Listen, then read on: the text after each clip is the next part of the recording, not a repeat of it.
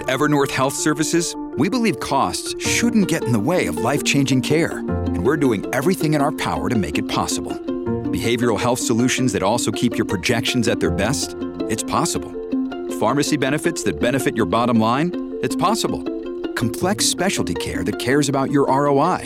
It's possible. Because we're already doing it. All while saving businesses billions. That's Wonder made possible. Learn more at evernorth.com/wonder. This episode is brought to you by La Quinta by Wyndham. Your work can take you all over the place, like Texas. You've never been, but it's going to be great because you're staying at La Quinta by Wyndham. Their free bright side breakfast will give you energy for the day ahead. And after, you can unwind using their free high speed Wi Fi. Tonight, La Quinta. Tomorrow, you shine. Book your stay today at lq.com. You're listening to Slice of Cheese with Jenny Linford on Food FM. Savour the crunch of Peter's Yard sourdough crackers. Available at Waitrose, Sainsbury's, Ocado, Amazon, petersyard.com, and specialist food retailers. To find out more about Food FM and our content, go to foodfmradio.com. Hello, welcome to A Slice of Cheese, the Food FM radio series that celebrates the world of cheese. I'm Jenny Linford, a food writer and cheese enthusiast, the author of Great British Cheeses.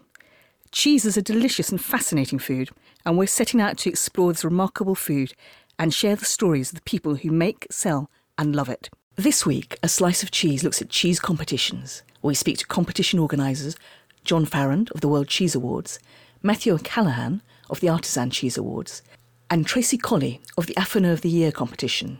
We also talk to cheese judge, maker, and winner David Gremmels of Rogue Creamery, and cheesemaker and winner Catherine Mead of Lynher Dairy. Online, on smart speakers, and on Listen Again. This is Food FM. Savour the crunch of Peter's Yard sourdough crackers.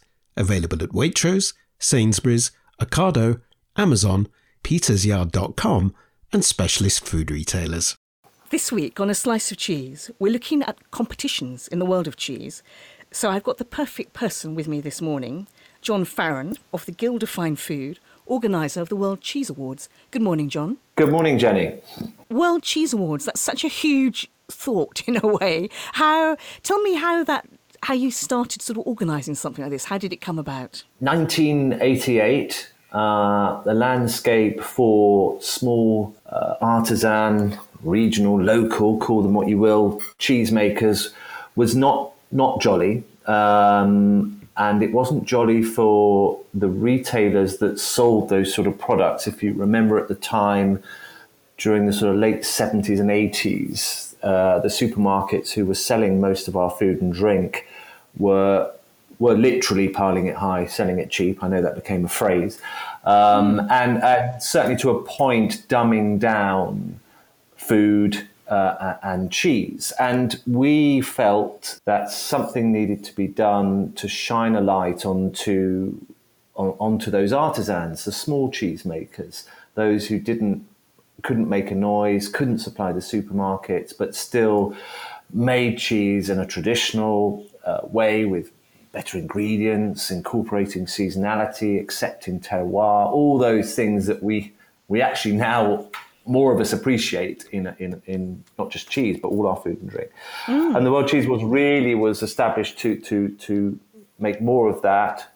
Um, and what we wanted to do was also genuinely bring together cheeses from across the globe. Um, initially to the UK, but then latterly we, have we've, we've taken the World Cheese Awards on the road throughout Europe.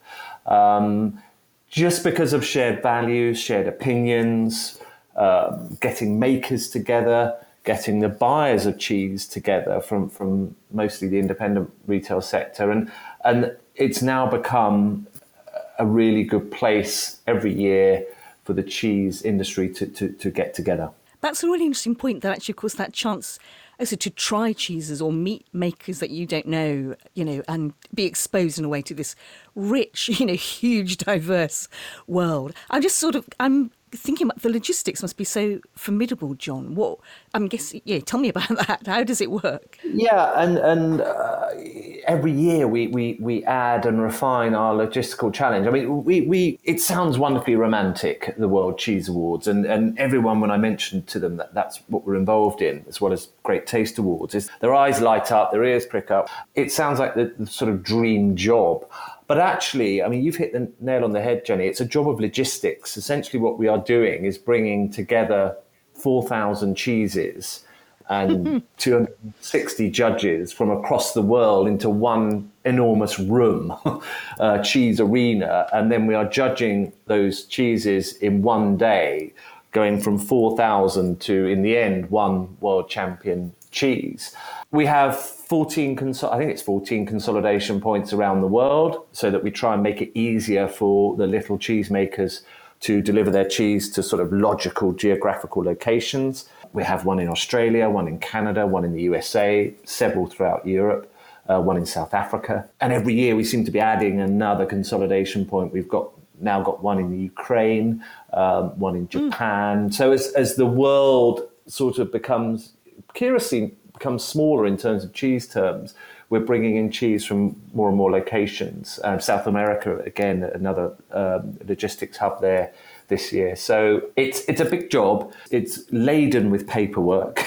it's laden with bureaucracy. I mean, I was actually thinking because I judge at competitions, and of course you've got the whole. If it's a fresh, perishable cheese, that's also you know there's the care of the cheese samples that you're being sent. That just that's another whole vexed area, I'm guessing, or tricky area, perhaps I should say. True, um, and not just tricky for us as organisers to make sure that the whole, to use an industry term, chill chain is is is fine. um, we have to monitor it, the cheese on its journey from as far afield as New Zealand, um, and make sure that it's all uh, kept at the correct temperature in the correct way all the way through to in this in the case of this year to, to northern Spain. Um, but to, to, be honest with you, I sort of admire the skill of the cheesemaker as well, because part of submitting or staging your cheese in, in these competitions is to ensure that it's, um, to borrow a phrase from the French, is à point. So it's, it's absolutely mm. on the money uh, to mm-hmm. be when it's judged. And you have to factor that in to your uh, submission, I guess, because a lot of these cheesemakers are sending their cheese probably 10 days to two weeks before oh, wow. it's going okay. to be judged. Um, wow. in, in, the furthest point, and not everywhere, obviously. So that's a bit of a skill too, Jenny. That they, it's, yes. you've got to sort of almost land it on on on the third of. Uh, uh, uh of November, uh, as they want it to be for the judges, and that that's quite a skill too. Yeah, very impressive. I mean, fascinating. What? Tell me about some of the, you know, some of the winners. Um, what? Yes, I'd love to hear some of the stories. You must, you know, over all these years, there must have been some great, great stories of, of perhaps unexpected champions. But yeah, I mean, there's several. I mean, we we quickly and broadly speaking, our judges find um, they have a table of, of 40 to 45 cheeses. Uh, they assess them all. It's important to note that we, we judge each cheese on its merit. So, unlike some other awards, we don't ask them to find one gold, one silver, one bronze. And uh-huh. they will uh-huh. have a mixture, mixture of cheeses. They won't have one enormous class of, of one type of cheese. We, we don't like comparison. So, right. but what we do do is, is ask them to judge each cheese on their own merit. So, in other words, on their table, they might have four golds or no golds. Hmm. Um, mm. and, and, and that's important because I judge at some other awards where I'm asked to find a gold in, in from from three or four cheeses where myself and my fellow judges we actually don't think anything is is good enough to warrant that. Yeah. Um, so we take the approach that you can have as many gold and silver and bronzes as uh, as the cheese warrants, or, or none at all if you've got a bad run. But to answer your question, have so we, we have gold, silver, bronze. We then ask them to find the best cheese out of their 45, which is a super gold. That then goes on into the afternoon session, assessed by another panel, and, and we wind our way through through finding various country winners um, to eventually finding a, a, world champion cheese. And yes, we have had some interesting winners in the past. I mean, something that immediately springs to mind, and, and something that for me as an organizer is, is very rewarding is. Um, we were up at BBC Good Food show in in, in Birmingham, uh, and I can't remember the year, but it was um, probably sort of late late 90s. And that, that sort of journey going through thousands of cheeses right the way down, whittling to, to however many was, 60 super golds down to uh, 16 um, for the final panel, and then one winner. And, and we did this live in front of an audience at BBC Good Food mm. show. And the winning cheese was Cornish Blue. Um, um, and Philip Stansfield, who, who is Cornish Blue, was was unbeknown to us in the audience at BBC Good Food Show, watching his cheese uh, as it got more and more points on the leaderboard or went up the leaderboard um, to be the eventual world champion. And, and he, he, someone spotted him in the audience, and as we announced it, he burst into tears. Really, oh. um, and, and, that that that was great because to see the cheesemaker there and to see the process for them to see the process it's gone through um, to become world champion it, it is quite something. Uh, other other, I mean, it's it's always fun when you get something a little obscure, something that wasn't a world champion, but something that certainly got a gold. I remember was an Australian cheese where the rind had been covered with with edible ants. Um, and that, Sounding very René Redzepi there. Yes. yes. It sounds curious and, and possibly not to everyone's taste, but it looked beautiful. A few thousands of, mm. of, of, edible ants on the rind incorporated the cheese, and it looked like a work of art. And, and clearly, to to get a gold, it, it, it, it, it, it tasted good too because that's our criteria. They, they, they, they, it must obviously go through sort of texture, taste, flavor, um, rather than not necessarily appearance is important, but it's not one of the yeah. great, great sort of uh, the higher criteria, scoring sure. criteria. Yeah, um, so that was that was hugely interesting. We've had cheeses from South Africa that have almost like cave paintings on on the on the rind, wow. where with uh, again a, a, an ink of some sort, which is clearly not harmful. Probably probably from berry, I would think. Um, they've, mm. they've sort of painted. Um, um, something that evokes the terroir of the cheese and the, the animal that was Amazing. the milk. I mean, stunning, or you know, sort of works yeah. of art, as well as being wonderful works of art in a food way, also in, in, in an art artistic way. So they're probably some of my my my, my highlights. Favourites. What was wasn't there a bit of an upset when an, we did a program recently on American cheese, and wasn't there a sort of shock moment in a way when an American cheese recently was in 2019 won? Absolutely. Right, yeah. In, we were in Bergamo, so near Milan, Italy, and again, we whittled it down to, to, to 16. Uh, and our judges on our final panel, who uh, are, are, are, the great and the good of, of, of the world of cheese. So we've got an esteemed um, selection or range of palettes from, from, from every continent mm-hmm. on that final panel. People who really know what they're doing. Um, and they, they judge away and they hold up their scorecards a little bit like Strictly Come Dancing, and we have a sort of spreadsheet. I'm on the on, on the sidelines plugging in numbers to spreadsheets with someone checking my numbers. We then got mm. a leaderboard that comes up on the big screen, and and we had these 16 cheeses, and it was clear um, that we had two cheeses. Uh, well, one cheese was scoring very, very highly, and um, that was, as it turned, well, it was fairly obvious because it's so distinct. It was a Parmigiano Reggiano, obviously from Italy, mm-hmm. and then the final cheese that was assessed by the panel was a, a blue cheese um, with a rind of um, Syrah uh, leaves from from vines, mm. um, almost wrapped in it an extraordinary cheese, and and that um, score was scoring really highly, and we we had a, a, a complete and utter tiebreaker. You know, these the Parmigiano wow. Reggiano and the blue cheese got exactly the same points, which is quite something across 16 people scoring out of seven. Mm. Uh, each of them, and we had to go to a, t- a, sort of dead heat. It was tasted again, and and the American cheese won. Um, now, without without sort of drawing nasty stereotypes, uh, national national stereotypes, the Italians were quite cross about this because their Parmigiano Reggiano had lost to an American cheese in Italy. Um, mm. There was this other aspect which I hadn't realised at the time. Um, Donald Trump had been slapping great big um, import tariffs ah. for, from, from food and drink in Italy. So the Americans mm-hmm. were not not flavor of the month. Yeah. And and so to be hit by this American blue cheese called, which as we found out was Rogue River Blue, um, uh, made by David Gremmels um, from Oregon in in the US. Um, was was just too much, and, and there was a lot of heated discussion, should we say, Yes. um, debate.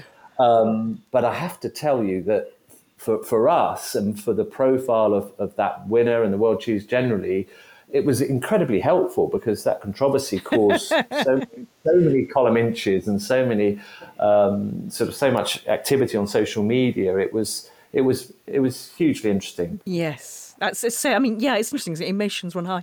I mean, so John, you know, I, I loved what you said at the beginning about what the reason the awards were set up was to sort of shine this light on the quality of, of you know, well-made cheese. And so, you know, thinking back, do you think have you have you succeed? Do you see? Do you get feedback from the cheesemakers saying, you know, winning a prize? I see my sales jump, or, or do you get a sense that you know the even more intangible benefits? Tell, tell me about that. Yeah, I think um, I think first and foremost in the in the world of cheese specifically, I think interestingly, I think it might be slightly different in in the world, uh, the sort of Great Taste Awards, which is, has a broader entry. I think in cheese, there's more, there's perhaps more pride about their product. So actually, when they do win an award, that they see that as an, an amazing, it's a huge fillip for them for a start, but also I think it's an hmm. enormous pat on the back for for the team that produced that cheese, for the animals that produce the milk, for the, the folk who look after the animals, for the whole the whole sort of line, if you like, of, of involved in, in cheese production. I think they actually like that approval themselves. It's a, I'm doing a great job. I'm making a wonderful Yeah. thing. I think second to that, and you allude to it, there is there is a, a commercial benefit to, to not just our awards, but but any um, any awards with integrity. There is a sort of commercial benefit to having that award on your product, and we all see labels on, on food and drink, and we're all drawn to it, and that's a separate discussion on on the, the various integrity and whether that's important or not, or are they devalued or whatever. Um, but um, I, I believe that yes, it, it helps the the smaller people um, say, look, this this this is a wonderful cheese, and and I think that helps sales. And we mustn't be embarrassed to talk about that. It's when you're out there for 72 hours in in, in a beautiful city in Europe. And you're judging cheese, and you're meeting your friends from across the world. It, it, it is romantic and it is lovely, but I think we owe it. We well, we need to be honest and say that people need to sell the cheese they make, especially in the last sort of eighteen months when artisan cheese making has has, has hit an, hit a new low um, with the pandemic and with Brexit. Um, that actually we should be, be be celebrating the sort of commercial benefits to to to the World Cheese Awards. Well, in a way, it's lovely that it's got both, isn't it? I mean, I can imagine that the, Yeah. you know, I can imagine how much it means to a cheesemaker. As you, you know, they work so hard, and then to get the praise, you know, from knowledgeable judges, from people who know and love cheese, that must be a wonderful feeling. And then, and of course, then if it helps, you know, publicise your promote it, reach a new audience, that's win-win, isn't it? So, yeah, brilliant. Oh, John, well, thank you so much for taking time out of all your logistical paperwork to join us. That was, it was lovely to have you on the show. Thank you, John. Not a problem, Jenny. Thanks for having me. Take care. Bye bye. Online, on smart speakers, and on Listen Again. This is Food FM. Savour the crunch of Peter's Yard sourdough crackers. Available at Waitrose, Sainsbury's, Ocado, Amazon, petersyard.com, and specialist food retailers. This week on A Slice of Cheese, we're looking at competitions in the world of cheese. I'm very happy to have with me today Matthew Callaghan, the organiser of the Artisan Cheese Awards. Good morning, Matthew. Ah, good morning. Very nice to have you on the show. So tell me about the Artisan Cheese Awards. Are these, uh, I get the impression they're a relatively recent competition. Am, am I wrong or right about that? No, you're right about that. It's one of the newer awards that have been going. Um, really, sort of uh, stemmed out of the Artisan Cheese Fair, which we hold annually in Melton Mowbray. And looking at uh, all the awards, we felt that there wasn't really awards specifically targeted at artisan cheesemakers, especially the sort of small and micro cheesemaker. And that's really where the sort of concept of the Artisan Cheese Awards came. So it's open to cheesemakers uh, from the UK and Ireland, and it's only for those below a certain level of. That's very interesting. Yes, I mean, and of course, there's that vexed issue of, you know, what does the word artisan mean when you start trying to, you know, define it. So you've gone for scale of production then. And that's really the only way that we could have done it. Otherwise, it becomes very, very subjective as to what Yeah. is, as you say, is artisan or not. So effectively, we've said, well, okay, below a certain size, we'll call it artisan. I don't think that would work in France and other places because of uh, you know, the, the nature of the uh, cheese industry there. But here, it seems to work quite well. Brilliant. And I imagine, you know, much welcomed by small cheesemakers. So when, what year did you set up these awards then? It's been going about eight years now, and uh, really sort of got um, the uh, the awards off the ground about six years ago, and uh, been going since then. Although obviously, sadly, last year we weren't able to uh, to hold them because of the pandemic. Yeah, that's um, exactly. So much was sort of blighted, really, wasn't it? And I imagine that this, you know, as I, I'm sure the cheesemakers appreciate this. H- have you seen the sort of, you know, entries grow over the years you've been running? Very much so, we have, and now this year we had almost 600 entries. We have them from the UK and from Ireland, and we do make a special effort to get the Irish involved. Uh, My family are from Ireland as well, so there's a sort of uh, sort of emotional link there. But for the Irish, for example, uh, we complete all the forms for them so that they ha- all they have to do is check off the form and uh, email back saying you know, any changes. We have a bank account in Ireland, so they can pay in euros. And the other thing that we do is we actually ship them across at our expense. So all they need to do is to get them to, to Sheridan's. And uh, from there, then we do all the paperwork and ship and pay for the shipping across, which meant really this year we had, I think it was 155 uh, entries from uh, 31 Irish cheesemakers, which is very significant. That's what, actually fun enough. I've just been interviewing Irish cheesemakers for an episode on this program. So, um, including people like Dan Hegarty, and there's some, you know, there's some wonderful Irish cheesemakers there. So it's brilliant that you're to such, you know, such lengths to include them is wonderful. I'm sure they appreciate that too. So it sounds, I'm guessing there must be a sort of lovely vibe. Tell me about the judging. So who do you get to judge? Is that sort of people who work in the, you know, is it cheesemongers, people who know a lot about cheese? Yes, it's a mixture of cheese. I mean, the awards are really to sort of help the cheesemaker sell cheese. That's what it's about. And so, obviously, there are people in the cheese world, so retailers. So we had the head of Marks and Spencers. Um, we had um, head of Tes- buying for Tesco. So people like that, fine cheese companies who sponsor the um, Supreme Champion. So a number of uh, retailers, but also we also have um, amateurs, uh, cheese lovers, because really, it, you know, you can get a, a professional saying, well, you know, the rind development, etc., etc., but it's for the consumer to say, I love that cheese and I'd buy it. And, and really, you know, it's partly to say to uh, consumers, because we do a map of cheesemakers as well. And uh, it's really for the, uh, uh, for the consumer to say, that's a really cracking cheese, I'd, I'd buy that again. Mm.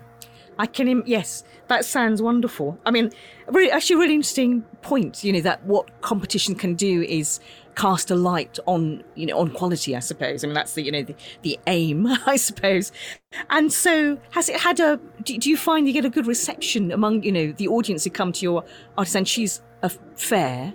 Are they really interested in the results of the competition? Oh, very much so. We, um, unlike other awards who give out just certificates, we also give out uh, rosettes, and significantly, we give out uh, sort of silver cups, not real silver, but you know, fairly substantial size cups. And so, when someone sees a cup on a stand, they're immediately drawn to it and say, "Well, what's that for?" Well, we we won uh, best class for raw cheese in the Artisan Cheese Awards, and that really does uh, impress impress people. Wonderful. And are you? I'm guessing you must be. Are you a cheese lover yourself, Matthew? Doing all this work? Oh, I love cheese. I, you know, I, in fact, to be honest, part of the uh, the motivation for the cheese fair was the the thing I was having to travel all over the country to go to cheese fairs and taste cheese. And I remember one bank holiday having to travel all the way to Tavistock for their show, and another time going to um, to Cardiff. So I thought, well, if I have my own cheese fair, I can bring them to to us. And in fact, we have. Um, of all the cheese dedicated cheese fairs, we have the largest number of cheesemakers. Um, and normally, the Irish, a dozen Irish cheesemakers would come across. Sadly, this uh, this year it wasn't Oh possible. yes. Yeah. Just talking of the Irish cheesemakers, I mean, there was a big surprise this year in that um, runner-up in the um, to the supreme champion. There was people, there was a couple of runners up, uh, Montgomery cheese, but also Galway cheese, and these are small um, goats uh, goat cheese maker in um, in the west of Ireland, who's now gone into cattle as well, and he cleaned up with uh, two or three um, classes and an outstanding performance from that small cheesemaker. Um, so I suspect people will be knocking on his door and saying, you know, what, wonderful, yeah. Brilliant. Isn't that fantastic? I mean, that must be really sort of fun. I mean, it must be a lot of work, Matthew, but I suppose it's also very rewarding. And I was thinking, you know, given this terrible time it's been for artisan cheesemakers with the pandemic and the lockdowns and the closure of hospitality, there must have been a real special warmth to people being able to gather again together in one place and see each other because it's a very sort of social world as well the world of of cheese producers isn't it? Oh it is. And, oh, and also all those that work in cheese. So for example at the um, at the awards judging a number of um, retailers and uh, cheesemongers hadn't met for some time or you know and so it, it was good for them to sort of come and meet. But also at the awards supper because we hold a candlelit supper on the saturday following the awards in st mary's church and it was lovely to see the cheesemakers meet each other for the, some of them for the first time in a couple of years. And you're right, there is that warmth, there is that camaraderie, and they were during the cheese fair going to each other's stands, chatting, etc. So mm. yeah, it, it, it's nice to be part of that and to be able to provide that network. That's a wonderful sort of celebration, isn't it? Which is great. Interestingly, um, when we held one of our first uh, ever cheese awards, um, he scooped as Supreme Champion and a number of the trophies, and he'd only been making cheese in his own name for less than a year. So I could say that we sort of discovered him, and uh, he's now come back with, with with full force and won Supreme Champion, uh, Best English Cheese, um, you know, a number of classes that he's won. So yes, he, he went home sort of with, uh, you know, I said, are you going to have a, a trailer to carry your silverware home? there was a wonderful photo of him sort of covered in rosettes. You could, be, you know, holding he was holding all his cups and all his. It was just like, wow, where, where's the man? I can't see him. So that must be That's very, very rewarding. And some, it's rather, it's a lovely it story is. as well, isn't it? Because some of those cheeses were also cheeses he created in the pandemic. He was really hit because he supplied restaurants and and they closed, and he was, you know, left making coming up with cheeses with a longer shelf life. I mean, the cheesemakers, you know, of Britain and Ireland have been really, you know, hats off to them because they've just been very inventive in a way in, you know, facing disaster and sort of coping with it and coming up with strategies. It's impressive. Oh, very much so. I mean, there's a cheesemaker um, in the west of Ireland, Galway, um, Calmore cheese, farmhouse cheese. And she was saying, you know, she's got so many rounds of cheese uh, that weren't selling, you know, she was desperate, etc., etc. Um, normally it would be um, you know she'd sell them after a year, and now it was eighteen months and, and climbing. So I mm-hmm. suggested, why don't you call it why don't you call it vintage? And the next time I looked on the website, she'd sold out. Brilliant. That's very good advice. You sound, I mean, what sounds great, Matthews, you sound very so engaged with what you're doing. Um, that must so it must be very rewarding. So this idea for the cheese fair, your own very clever idea to get cheeses to where you live, and then the competition. So you're you know you, you're you're really loving it in a way. I get the impression. Very much so. I mean, I you know when I go over to Ireland or in the UK, I, there's nothing I like better than to um, to pop into a cheesemaker, and it's surprising how welcoming they are. And, you know, they say blessed are the cheesemakers. Indeed, they are blessed. Beautifully put. Thank you, Matthew, for coming on the show. That was lovely to hear your story. Take care then. Bye bye. Thank you. Bye bye. Online, on smart speakers, and on Listen Again. This is Food FM. Savour the crunch of Peter's Yard sourdough crackers Available at Waitrose, Sainsbury's, Ocado, Amazon, petersyard.com, and specialist food retailers. This week on A Slice of Cheese, we're looking at cheese competitions. You know, that area of rivalry and excellence. Um, so, very happy to have with me today Tracey Colley of the Academy of Cheese. Good morning, Tracey. Morning, Jenny. You have launched, you together with Mary with Quicke's Cheddar, and Mary Quicke have launched a fascinating sounding competition for the first time ever called Affineur of the Year. So tell us, what is this? What's it about? Okay, so um, Mary is a world renowned cheddar maker, and uh, her cheddar wheels are 27 kilos. And we put the challenge out there to cheesemongers and cheesemakers in the UK to um, join in an exciting competition to take custodianship of her ch- of her babies, of her cheddar truckles, and um, look after them for nine months in their stores or in their um, maturing rooms or their cellars. It's different for for every competitor, and. Um, and, and then we're recording the results as we go along, and um, at the end of the competition, we will look at all the different cheeses and um, judge which, which ones have uh, been successful or not. Fascinating. I mean, it's really interesting, isn't it? Because you know that term affineur of the year. So affineur is a French term, which I think you can sort of hear, and and we don't have the equivalent Very word much. in English. We we use sort of cheese maturing as a way of describing it, and this is very much a hidden. That's why I was saying in your competition because you know a lot by its nature, cheese maturing is done behind scenes and is sort of invisible work that's put in, often by, by good cheesemongers. You know, it's a big bit of what they do. Um, and it will really shapes the cheese, doesn't it? So you're sort of putting this aspect of cheese in the spotlight, basically. It is, and we just want to, um, as everything with the academy, we're just trying to um, educate consumers, people in the trade, people who don't know much about the subject. We're just trying to get them to understand that this is a really important part of the process of bringing fantastic cheeses to the table, to the plate. Um, and yeah, I think it's it, it, it's really really interesting because we've got a mixture of makers, so cheese makers that already make other cheeses that are going to take them in the, that have taken the cheddar truckle or truckles into their stores, and then we've also got affineurs. So um, in, they're all in the UK, as you said. A majority of affineurs um, are in France. I mean, that's just something that they do.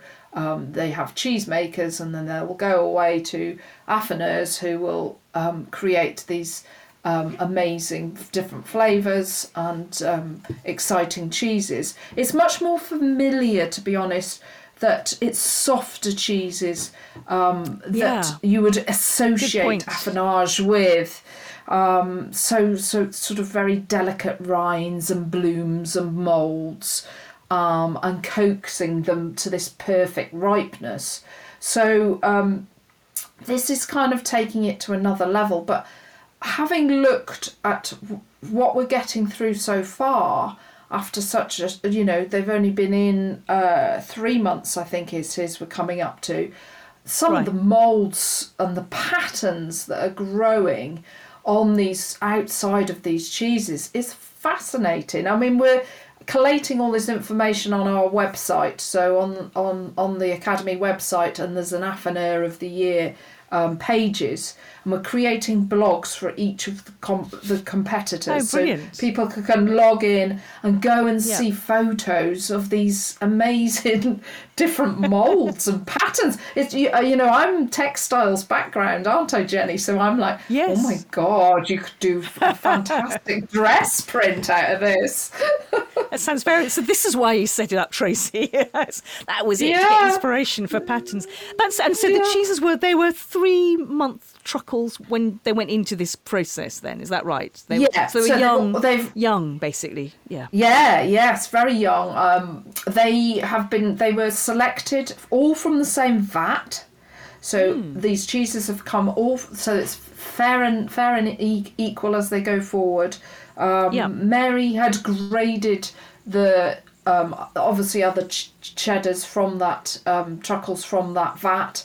And she degraded those and saw these as potential to go forward for a really good 12 month cheddar if they were sitting in her stores.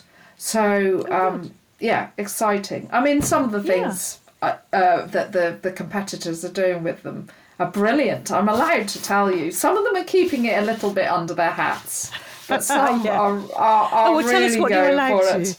So what sort of things are they doing then? Yeah. Well, what I think um, Tim uh, Jones at Lincolnshire Poacher. So he, you know Lincolnshire Poacher really Yes, well. I do. Wonderful. And, Yes, um, um, yeah. So basically, he's taken two truckles, and how he matures his hard cheeses is um, he actually uh, plasticoats the the rinds. So instead of it's it's uh, instead of vac packing or or cloth bounding the cheese, they have this. It's almost like an, a, a food safe uh, PVA, and he coats the cheeses in that, and it allows them to breathe, but it also um, keeps them. Uh, uh, it, it, it, it's a it's almost a more safer way of, of maturing the cheese, um, or less volatile, shall I say, than cloth binding the cheese. So he has um, done one of each. So he's stripped the traditional cloth off the Quicke's truckles he's received. He's left one sorry cloth bound, and he's plaster coated the other. Ah, so that's interesting. That's going to be be interesting. I'm guessing that makes a difference to the texture as well, isn't it? In terms of if it's moisture loss, you know, if one loses more moisture than the other, maybe the cloth band will. I mean, I would instinctively think that, but that's pretty wrong. So yes. Yeah, We'll no, out, I think we? that's Yeah. all part of it, part part of it.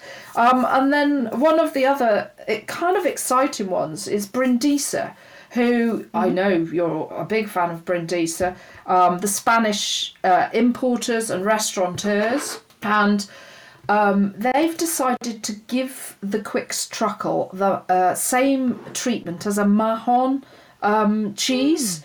One, so they are coating. They've stripped off the cloth the, from the cloth bound cheddar, and Yeah. they've coating it in the pimenton. Um, so the like the paprika and olive Yes. oil and Ah, and uh, it. So it's like this fluorescent orange must look colour now. amazing. Yes, yeah, fantastic. Yeah. Gosh, how So and then we've got a whole at Neal's Yard Dairy. They've got a whole team of fifteen people looking after their one cheese because they're using it as a project to teach some of their um, to learn more about affinage with some of their younger um, Right. people in the team in the maturing rooms. And Yeah. um, I think you know they're they're they they're putting it out there and, and going for it. It's all about the temperature as well that the cheese is held at and um, humidity. So lots of them are playing with that. Yes, how interesting. So then there will be, so it's results. What I love about this is a very slow burning competition because Yes, yes. will be, it's February, the results are February, we're talking August 21 and the results will be out in February 2022. So, so really Yes. it's, it's, it's time. I mean, it's so interesting, isn't it? It's this, that absolute thing of maturing, take meaningful maturing takes time. And you are giving, absolutely Yeah. have given time to this whole process. So wonderful. Oh, and then Yeah. they'll be tasted and, and judged. I, I'm looking forward to that. It's going to be very exciting. So what do we what what we want to do is we want to keep in the spirit of the competition that we're wanting to educate and tell lots and lots of people about affinage and these amazing cheddars and the journeys that they've taken and the where they've got to. So we're planning to have a uh, um, it'll be a London venue to be secured as yet. Um, just looking at numbers, and we hadn't fixed anything because of the COVID, you know, Yes, pandemic situation at Yeah. the time when we set this up. But basically, Jenny, it'll be an opportunity for people um, to join the event. Um, we will do a flight. We will do a Ah. flight of the ten cheeses um, for people to taste.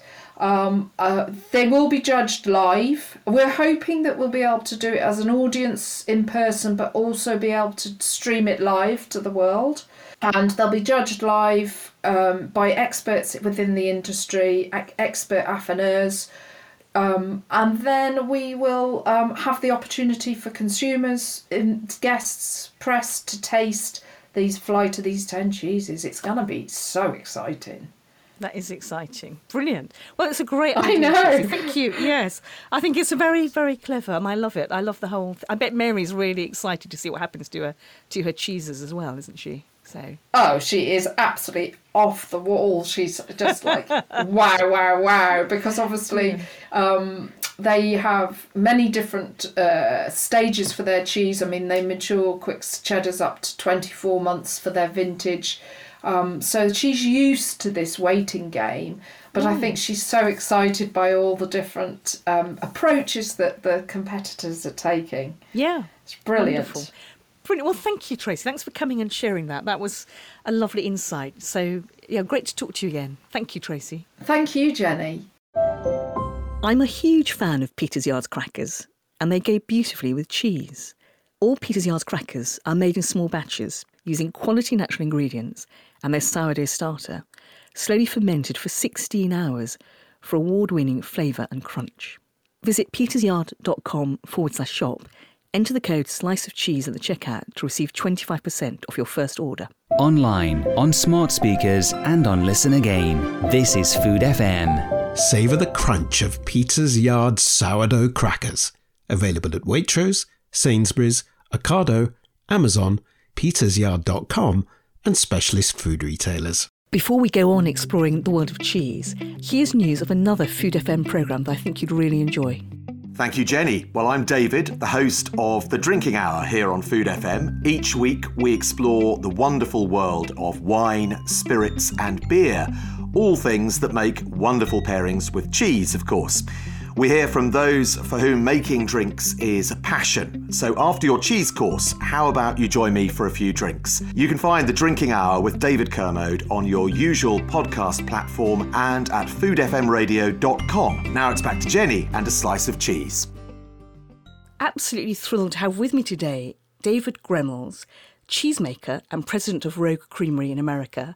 Hello, David. Hi, Jenny. Uh, thank you for asking me to join your show. No, it's a real thrill to have you on the show, David. And this week, we're sort of looking at the world of cheese competitions.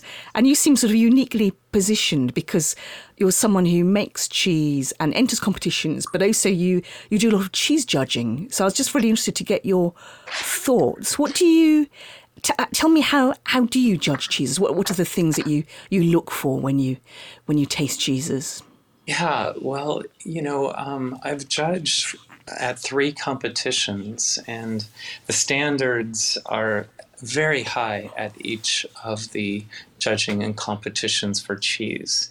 And so it's first and foremost important to follow the scoring details and standards of judging that each competition provides. And, you know, the competitions are um, such that they attract academics um, in, in cheese science, mm-hmm. dairy science, as well as um, professionals uh, in the dairy industry, including buyers and mongers and um, and and media. And uh, so, um, I, I, as a cheesemaker, I bring a different perspective. Um, and what I like to think about is we look at attributes and we look at faults in judging cheeses, but a fault for in the eyes and the palate of a academic for the dairy science area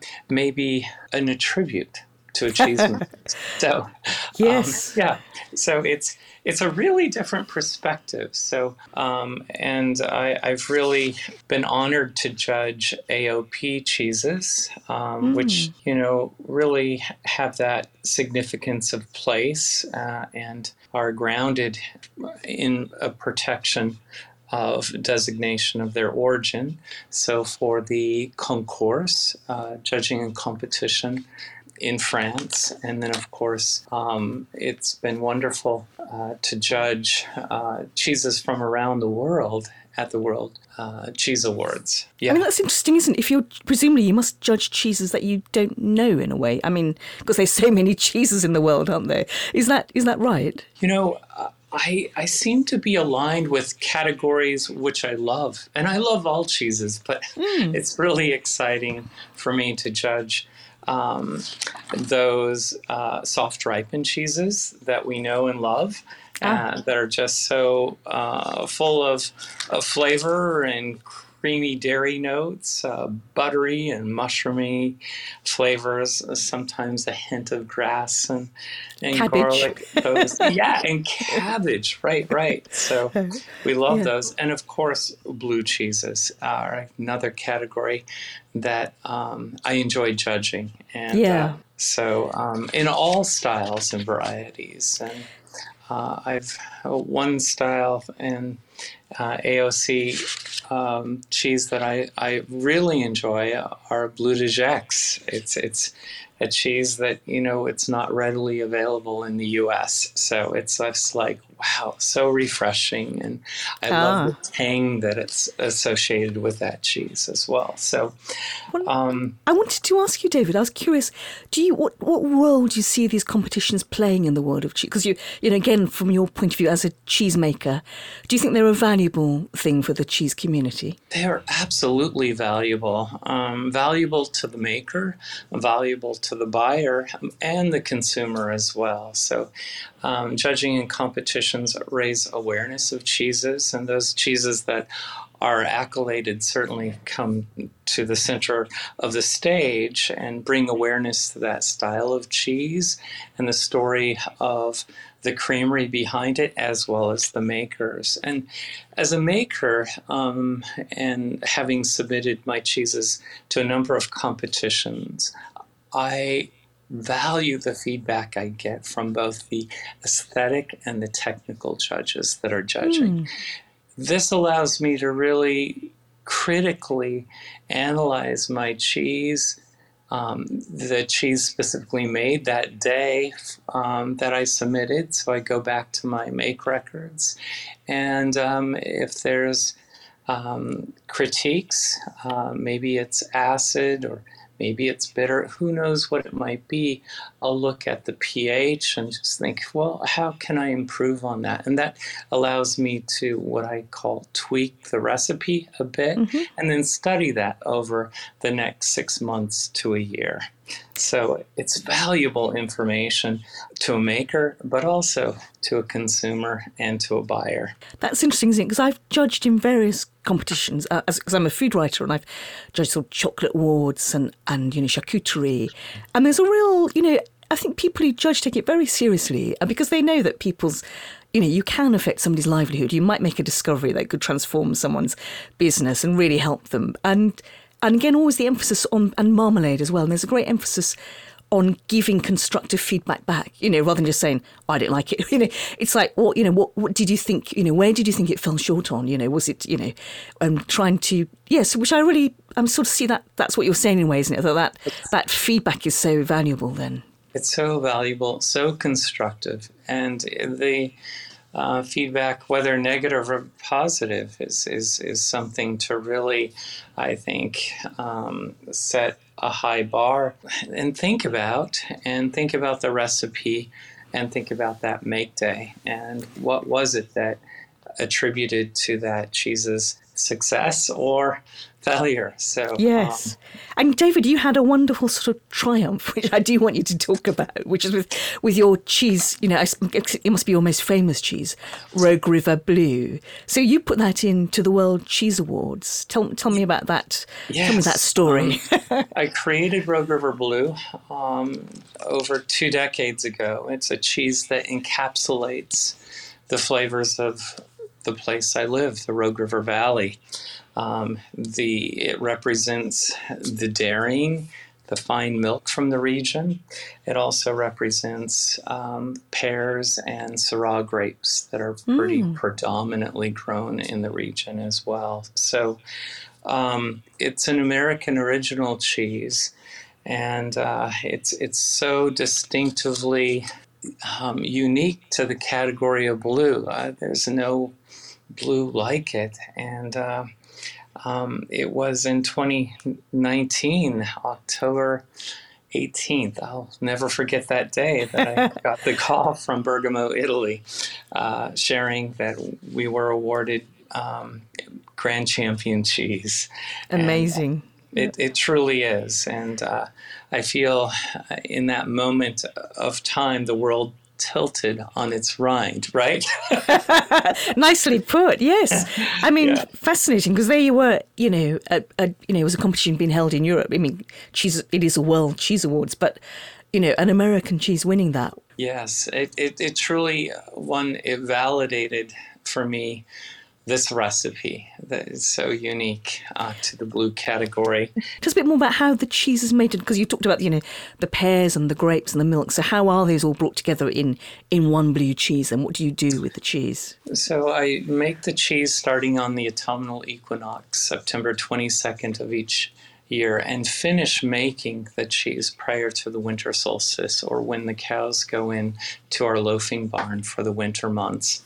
Um, the cheese is then naturally rinded in a series of man made aging cates, and when the cheese gains this beautiful, naturally occurring brevibacterium on the exterior, it's kind of this golden, pinkish red color that's really tacky. That's mm. when I'll wrap it with the Syrah grape leaves, which I picked the year prior, mm. and macerate those in pear liqueur uh, that wow. is created from the pears that are grown in our region as well. So you think about hand-picking the Syrah grape leaves, which are biodynamic and organic, and then soaking those, macerating those in the pear liqueur that's also organic. And mm. then, of course, they are wrapping this beautiful five pound wheel, two kilo wheel of cheese for nearly um, six months wow. before we release it. So all that flavor is in the paste of the cheese to experience, and the leaves are as delicious as the center of the paste of the cheese wheel. So I recommend e- eating the entire wheel. I've been lucky enough to try it, and it is an extraordinary cheese. Yes, and it has got. Um, I did eat the leaves, and um, yeah, yeah, the whole. It's very, it's very sort of heady and overwhelming. It's quite amazing. So your your win there, David. What do you think that meant to the American sort of artisan cheese scene? What, you know, that must have been quite a moment for other cheesemakers. Quite inspiring, I'm guessing, for other cheesemakers in the states. It's certainly an accolade that's shared amongst all American cheesemakers and also winemakers and small artisan producers of food in hmm. the United States as well. There's great pride shared. Uh, this uh, accolade really showcases the quality of American food production and uh, and fermented products. Um, so uh, it's with great pride that Rogue Creamery shares this award with artisan and craft producers and makers in the United States. That's wonderful. David, thank you so much for taking the time to talk to us. That has been a been a real pleasure having tasted your wonderful cheese. That's very, very special to talk to you. Thank you, David. Thank you. Online, on smart speakers, and on Listen Again. This is Food FM. Savour the crunch of Peter's Yard sourdough crackers. Available at Waitrose, Sainsbury's, Ocado, Amazon, petersyard.com, and specialist food retailers. This morning on A Slice of Cheese, very happy to have with me today Catherine Mead of Lynher Dairies in Cornwall. Good morning, Catherine.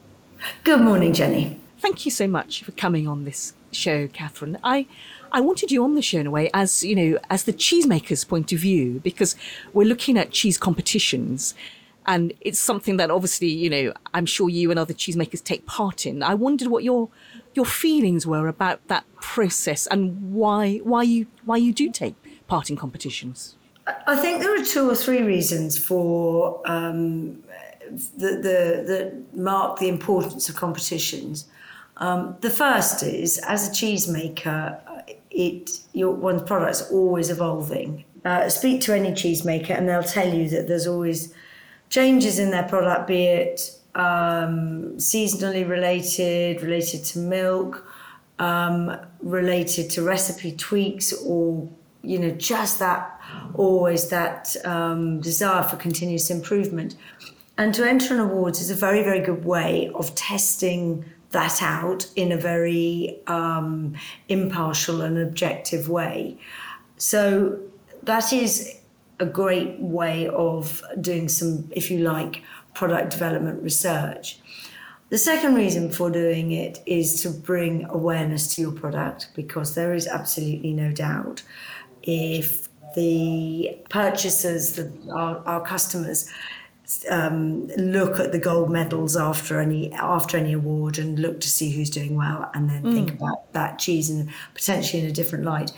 And the third reason I think is that it gives us an opportunity to um, tell our wider consumers about the fantastic range of British cheeses and specialty cheeses and give a little bit of an introduction to um, potentially a greater range that they may may be aware of thus far. So you, you have these three, you know, it's good for everyone. It's a win-win. Mm, brilliant. Yes, very appropriate for competition.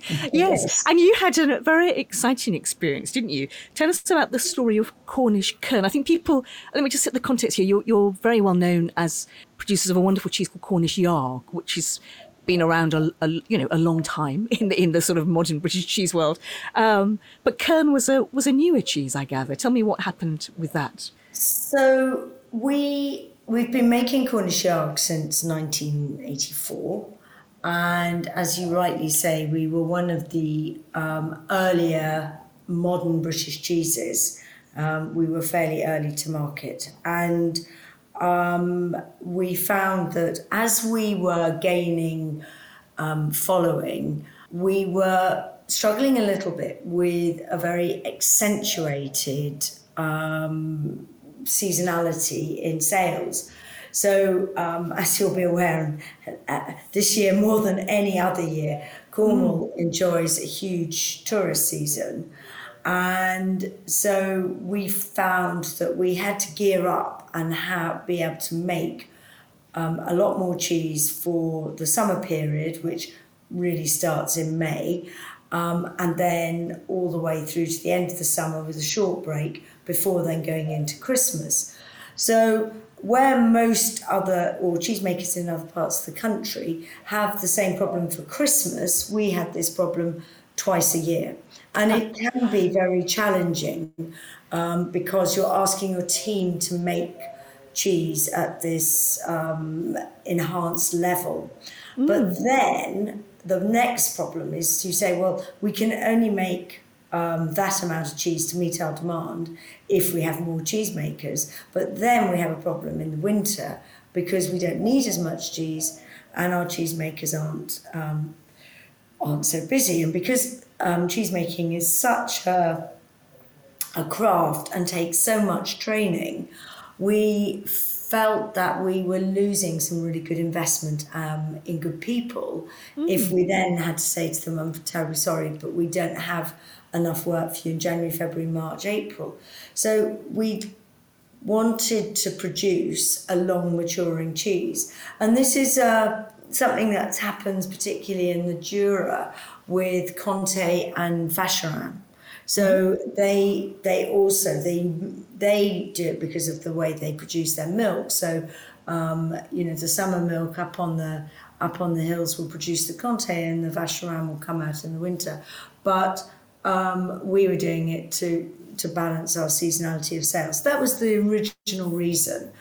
And we wanted to make a hard cheese because we could make it in the same cheese vats as we use for Yarg and we wanted to have a lovely long profile so that we could play with that profile and have um, a, a, medium mature or vintage um, profile so that we could make more cheese in the early part of the year and then continue to market it for the rest of the year. So that was the initial thinking. And then we found we struggled a little bit to find what we would call VAT space. In other words, um, the demand for Yarg in the past 10 years has just been stronger and stronger and stronger. And so we were struggling a little bit to find enough time to make Kern and make it very consistently. Mm. Um, so we were making these very, very small amounts because we were absolutely determined that the project would continue. And we then entered the British Cheese Awards in 2015 and we won Best English Cheese. And we were, you know, that was very, very exciting because that is that real classic peer review of a new product. Ah, yes, And how rewarding. Yeah, wonderful. Never a better time. That is such a such a big deal. And then, so we made a bit more with a you know a bit more confidence. We decided to make a little bit more, and in 2017 we entered the World Cheese Awards. Now, the World Cheese Awards is is um, huge. You've got three and a half thousand cheeses from 35 countries with 38 judges, uh, 38 uh, judges from 38 countries, 400 mm. judges, and it goes through four or three, four, potentially four levels of judging. So it's really heavily scrutinized. And again, we thought, well, we, we will enter and we'll see, you know, see how it does. So to get a super gold is extraordinary. You know, there are 72 super golds, there are 3,500 cheeses. That's amazing. Then to get down to the final 16 is, you know, you are getting really, really overexcited at this point. And then to be in that place where you are, your cheese is judged to be better than the parmesans, the gruyères, the emmentals, the comtés, the the Stiltons, the cheddars, which you know you know just as well as I do, are some of which are absolutely fantastic mm. is a very, very, um, it's very overwhelming. It, it, yeah. it was a very overwhelming experience. We, we all of us felt, goodness gracious, how on earth did we do that? now, it's actually making me tingle just hearing you say that. Yeah, supreme champion is. at the World Cheese Awards. That was pretty yeah, yeah, what an incredible it thing. Was. Yeah. It really was. Do you know, I have this sort of little bit of a deja vu when I see people winning golds in the Olympics at the moment. And it, immense, you know, this immense swelling up of pride that you get for that, that moment in time. Mm. And, um, but then we'd set ourselves the most terrible challenge because we only had a ton. We uh-huh. had no more. We hadn't made any more because we'd been struggling, as I said earlier, struggling is a maybe sounds like a tough word, but we hadn't found the the vat space. Yeah. And so now we're trying to spread a ton of cheese around. I cannot tell you how many customers. I mean, the phone just did not stop ringing at all. It was just constant. And then the downside to all of it, to this story is that um, it takes two years to mature. I was going to ask how long it's matured for. Wow, so that is a massive. Yeah. Isn't that interesting? Yeah. So you've, so you, but you have put it on the stage, and if it's now, and that was 2017. It was crowned supreme champion. Yeah. So is, have you managed to find a way now of sort of balancing the production of that and the Yarg? You know, getting them alongside, working together. We had, um, and then and then we had the issues of COVID, and yeah. COVID gave us just this incredible volatility. Um, and and like so many other businesses, you know, we we for the first six months or so, we just didn't really know if we were coming or going, and mm. and we had too many periods in the last eighteen months where we were going to sort of very low sales to stratospherically high sales, and um, so again. We, we've struggled a bit with the vat space, and we are going to have a period, sadly, where we will run out uh, for a short period of time. But we've been working again and being um, very determined in our efforts to, to put more Kern into the mix. And I think, Jenny, in the in in the way we're looking at it at the moment, we will potentially never make as much Kern as we make Yarg. Um, it will always occupy this sort of slightly more niche and special mm. space and we make it exclusively of the milk of our own cows. So that to some degree will limit how many tons we'll make. Um, we've got plenty of milk at the moment for making it, but you know that will that will be a constraint. But I'm quite happy for it to sit in that space. I'm quite happy for it to be in that place where it's not um, it, it doesn't play second fiddle to Yarg um, by any manner of means, but it just occupies this real sort of niche and special place. And, and part of that is to do with the two year maturing. And at the moment, we've been trying very hard to pull our maturing time forward a bit because, as you can imagine, it's a little bit eye watering hanging yep. on cheese. yes. knowing you can't release anything for two years. Um, but um, you know, maybe as I get a little bit more accustomed to that and get into more of a rhythm of that, it will feel less dramatic.